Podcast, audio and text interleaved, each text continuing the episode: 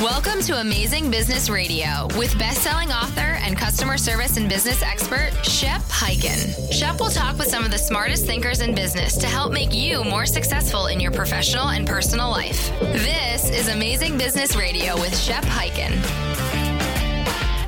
Hello, everyone. Shep Hyken here on Amazing Business Radio. Excited about today's episode because in just a little while, we're going to talk with Steve Curtin, who is the author of Delight Your Customer, 7 Simple Ways to Raise Your Customer Service from Ordinary to Extraordinary.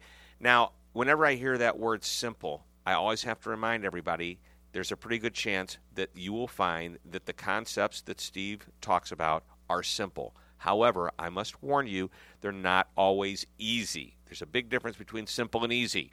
I know that I have a list of questions I want to talk to about. We're going to be talking a little bit about something he calls job function versus job essence. And without talking to him and getting his answers quite yet, I'm going to predict that he's going to be talking about operations-focused, function versus maybe something from the essence that has to do with core values and the personality of a company, the culture of a company, which reminds me of just, here's what I'd like to talk about today, the difference between an operations-driven organization and a customer-driven organization. And here's my question. Do the operational standards and policies of an organization have regulations or rules, policies, if you will, that are clear to every employee and that it's clear that the employees are not to deviate from those policies and rules and stringent guidelines that you put on them? Well, that's a very operationally focused way of thinking.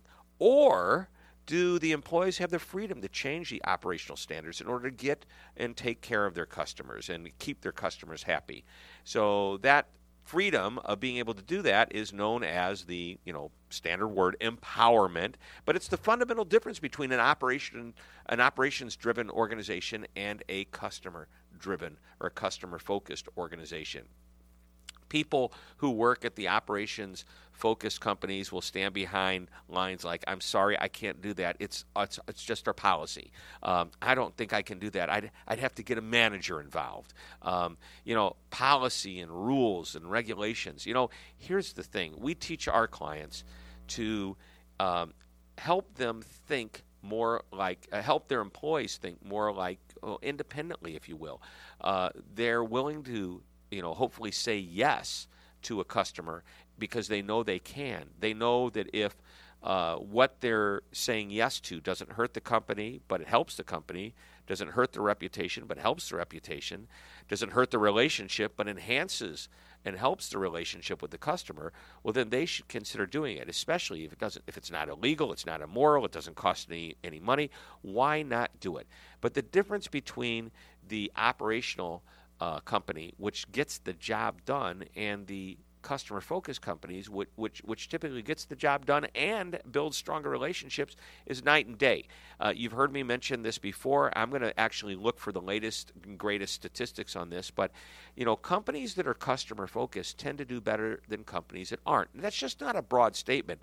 If you took a look at the top customer service companies that are in the S&P 500, stock exchange, and there's a list of those. The American Customer Satisfaction Index comes out with that list every year, and you invest in those companies, and you constantly make sure that those companies are staying at the top of the game. I mean, there's a little bit more strategy to it than that, but it's interesting that all of the studies that I've looked at over the years, at the end of a 10-year cycle of investing like that, you will outperform the S&P 500's index by more than double at a minimum. In some decades, it's much higher, but obviously there's going to be high and lows in the stock market. But by the way, I'm not giving advice in the stock market, so that's my disclaimer. But from everything that I'm reading and the statistics that are coming out, an investment in the companies that are focused on the customer yield better returns than other companies that don't. So with that in mind, we're going to take a short break. And when we come back, we're going to talk to Steve Curtin about his book. We're going to talk about the difference between an operations company and a customer-focused company. And we're going to have fun, as we always do on Amazing Business Radio. So don't go away. We'll be right back. If customer service is the new marketing and content marketing is one of the hottest marketing trends, then it makes sense that your customer service and experience strategy would include a content marketing strategy. Delivering relevant content, not blatant promotional content, is part of the value that you can bring to your customers. You can become an influential voice in your industry, which creates more leads, loyalty, and brand recognition. And that's where PowerPost comes in. This solution will help you be more organized and efficient in the way you publish and post content to social channels, websites, blogs, email, and more. And the team at PowerPost can provide consultation and services to help your brand evolve into a modern-day marketer. Turn your company into a publishing machine that adds value to your customer's experience. Learn more at www.powerpost.com. Digital. That's www.powerpost.digital. This is Amazing Business Radio with Shep Hyken. We're back on Amazing Business Radio, and I promised you a great interview today, and that's exactly what we're going to have. Steve Curtin is in the house, and he is the author of Delight Your Customers, 7 Simple Ways to Raise Your Customer Service from Ordinary to Extraordinary. It's now in its 5th printing. Excellent book. We're going to talk about that book. We're going to talk about, all kinds of things related to customer service because this guy knows it based on a 20-year career at Marriott. And he's been working in hotel operations, sales, marketing, training, and development at Marriott. Now he's out on his own, speaking and consulting, obviously writing books, writing articles. We met through social media. I also got to tell you, he lives in Denver, and he's very proud to be married to his wife, have 4 kids, and a golden doodle named Nugget. Welcome to Amazing Business Radio, Steve.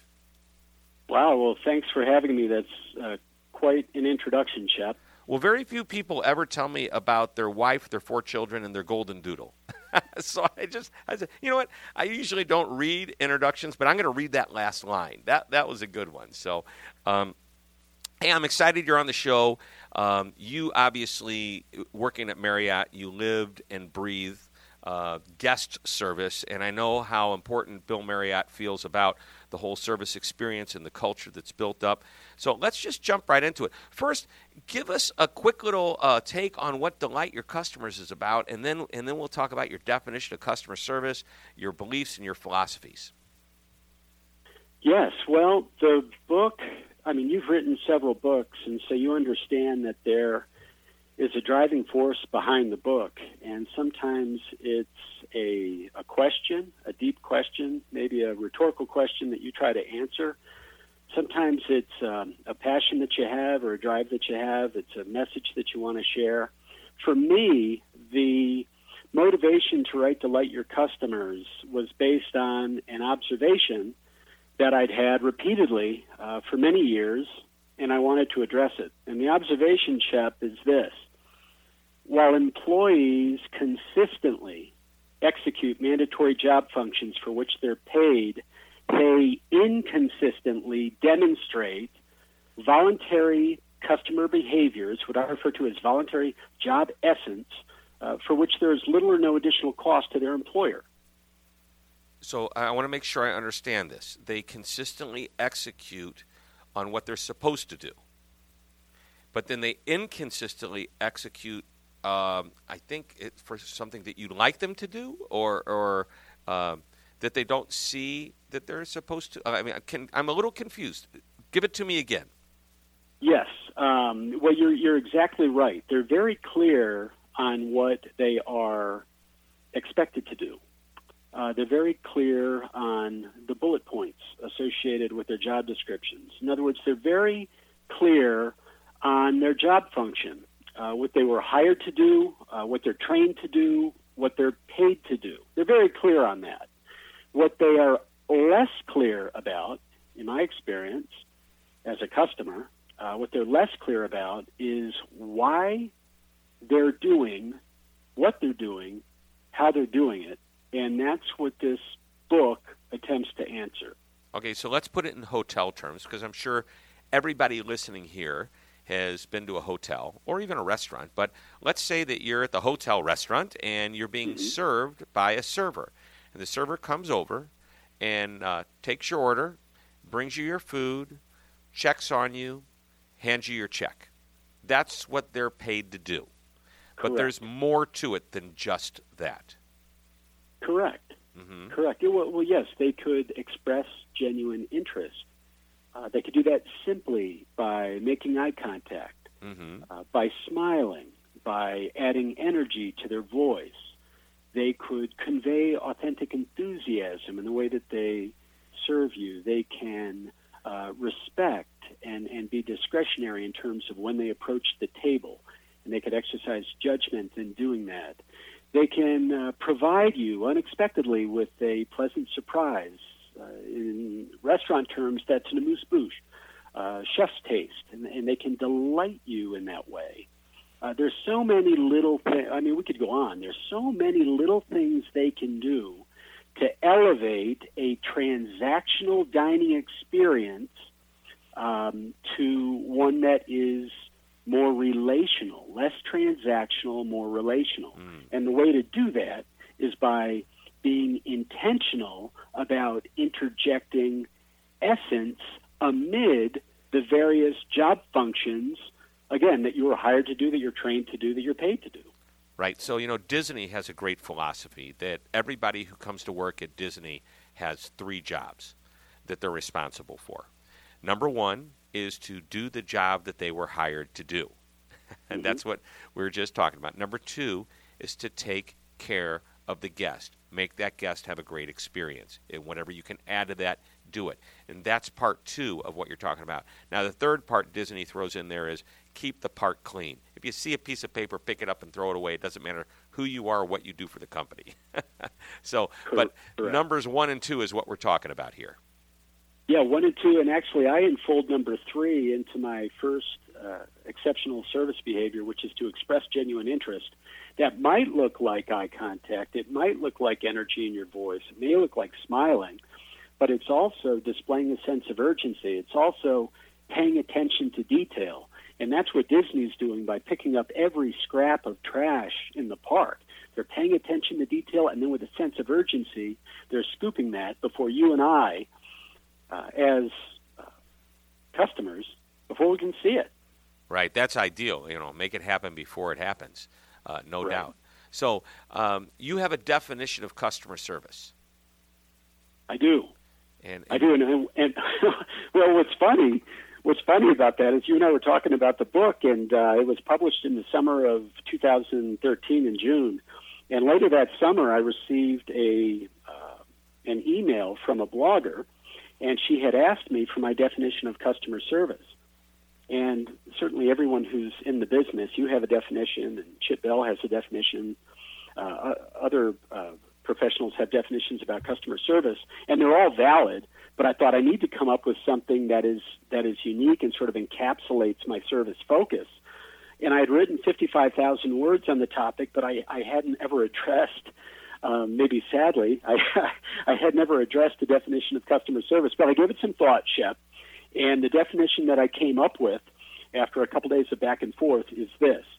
Customer service is a voluntary act that demonstrates a genuine desire to satisfy, if not delight, a customer.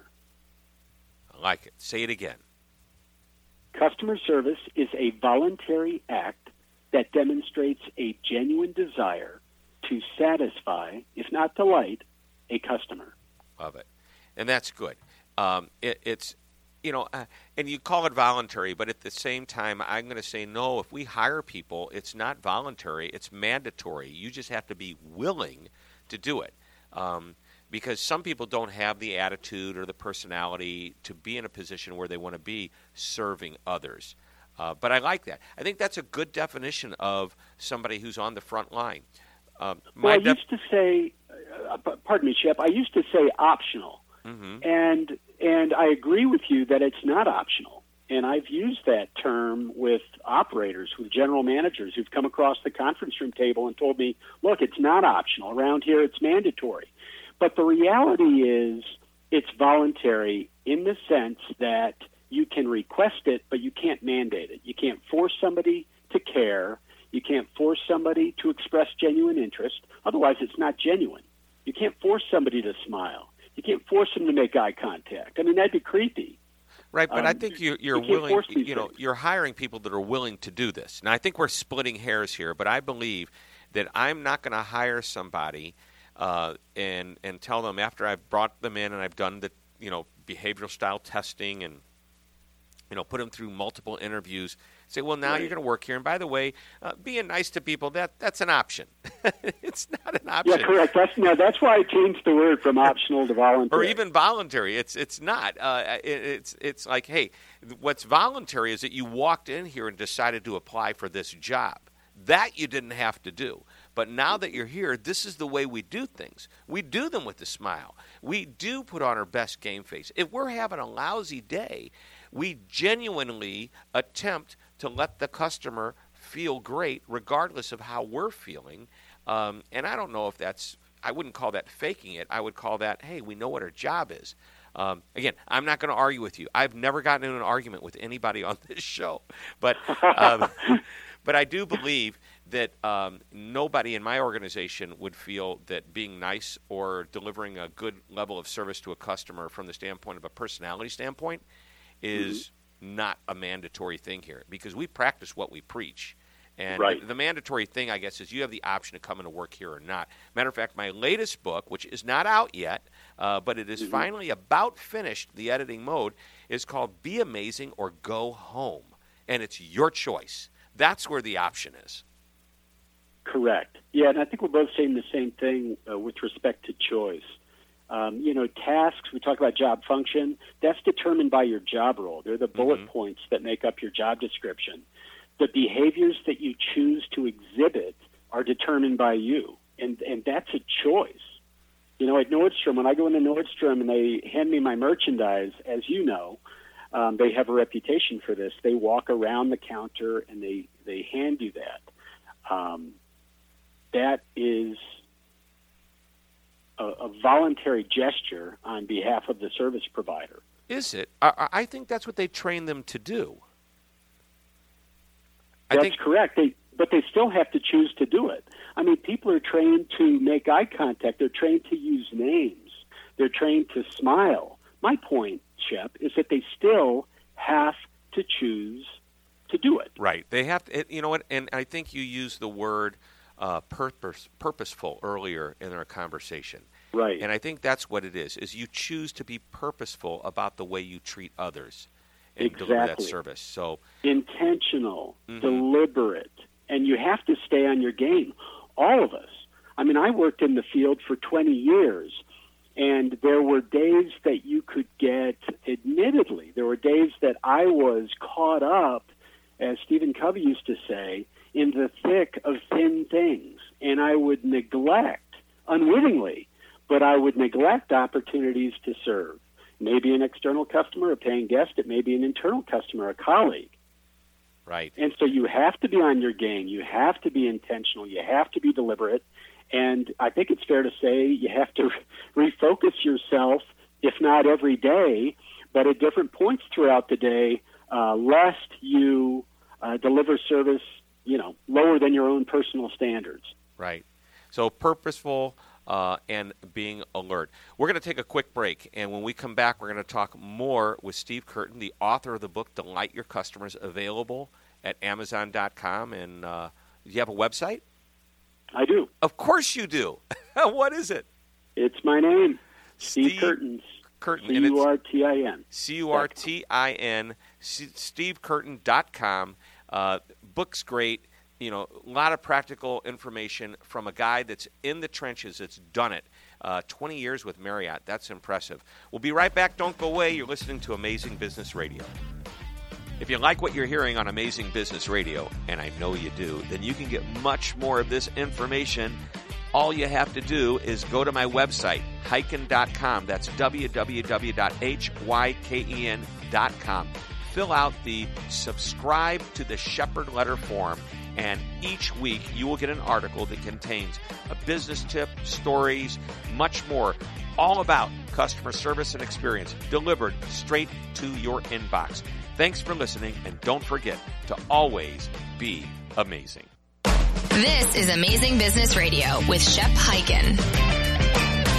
We're back talking with Steve Curtin, author of Delight Your Customers. And Steve, I love the idea of, you know, how you and I talk about purposeful and voluntary and those types of words, and what we're on the same page. We're in alignment. We're just using it. We're using different words to basically explain what it is we're trying to get across.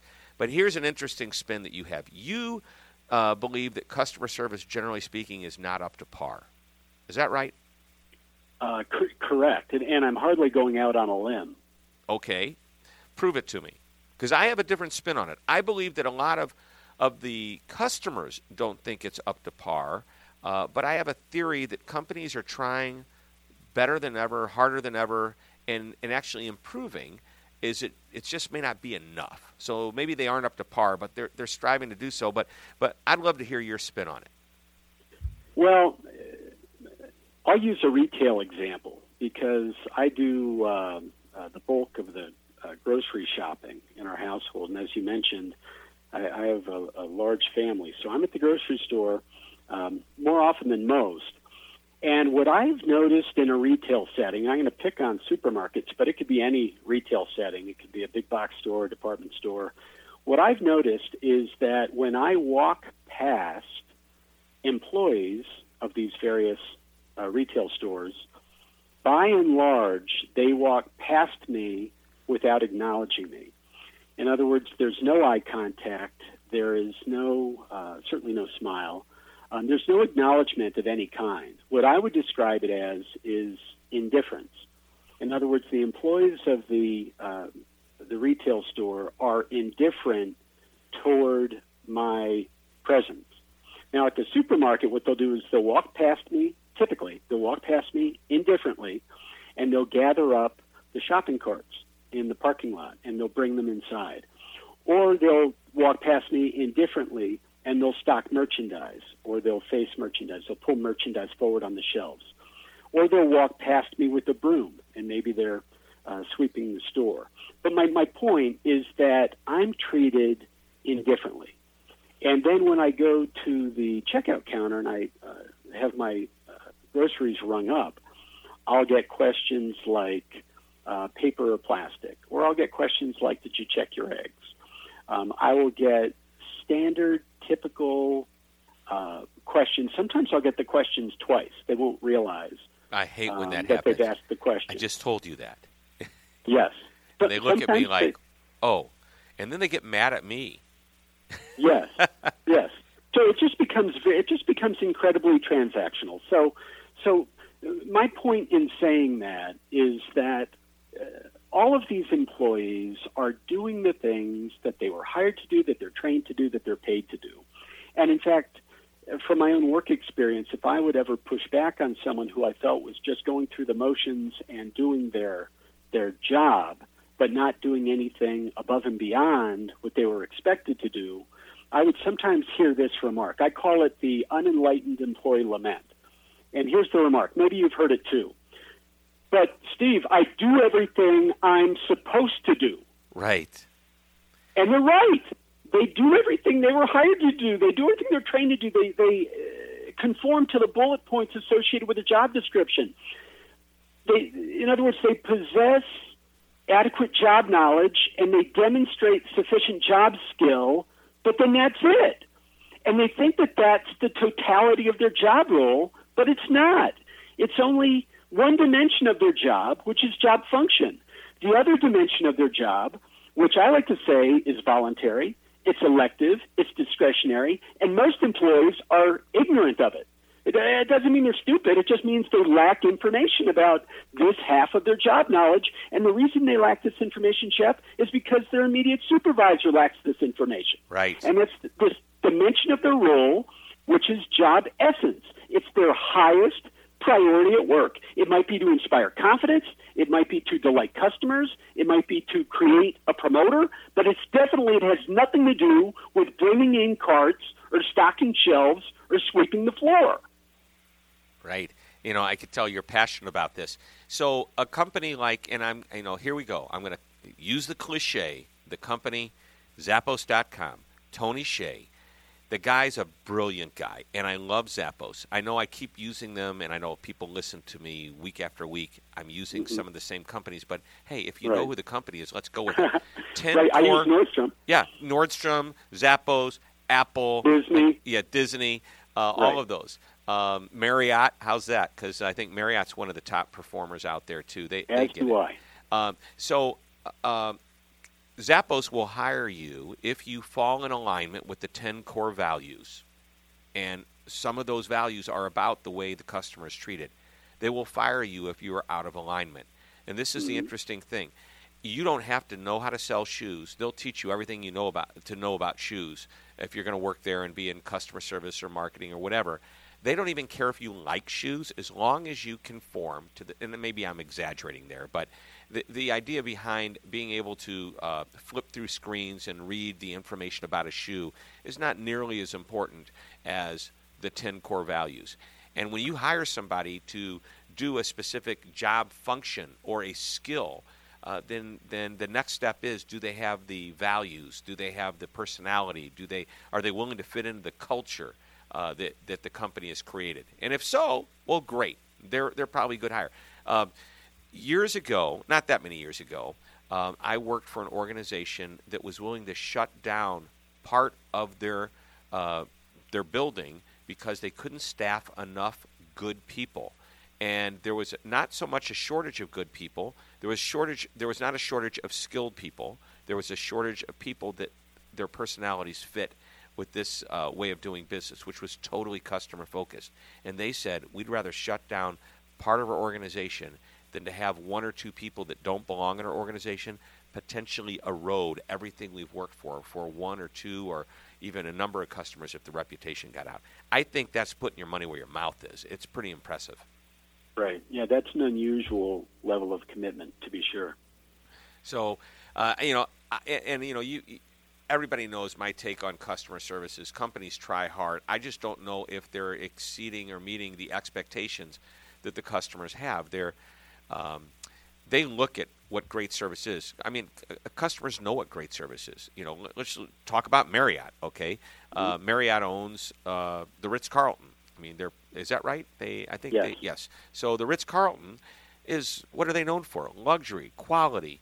And by the way, there's another cliche in the world of customer service companies, the Ritz. And by the way, that's one cliche I want to be a part of. If somebody would use my name in the same sentence as the Ritz Carlton, the Four Seasons, these are the top, well-known brands in the hospitality industry. But here's the thing. A customer or a guest in your hotel leaves and then goes and stays at another hotel that may not be quite as good. Guess what they're being compared to? They're being compared to the last time they stayed at a great hotel, like a Marriott. But then they go to a clothing store. Guess who they compare that experience to? The great people at Marriott. So, even if you're in the hotel business, your customer's going to go out and you're going to be compared to people that aren't even in your industry anymore because they just want great service. It's about people. They figured it out. They, the customer. Yes, that's correct.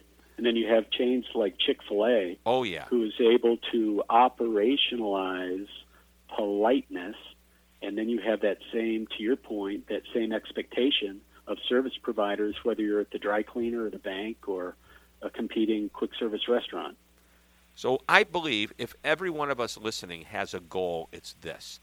Let's be the company that creates the benchmark for which others are compared to. Did I say that right? I think I did. So yeah, sounded eloquent. Yeah, good thing you're recording. I'm usually not that eloquent. That's a good word. All right, we're running out of time, and I always like to wrap up the interview with a final question. I call it the one thing question, and that one thing is, what do you want people to know or remember about today's interview? Or is there something you haven't talked about yet that you say, gosh, they absolutely have to remember this when we're finished today? What would that be? Well, the one thing we haven't talked about, which is another cornerstone of the book, is that there is a way to normalize or operationalize exceptional customer service so that it occurs reliably over time by design rather than sort of inconsistently or intermittently here and there by chance. And that is to incorporate and to be intentional, to be deliberate, to be purposeful about incorporating job essence into job function so that it happens reliably over time. And that can be done. And how do you do that? Is it through training? Is it through hiring? What is the secret sauce on that one?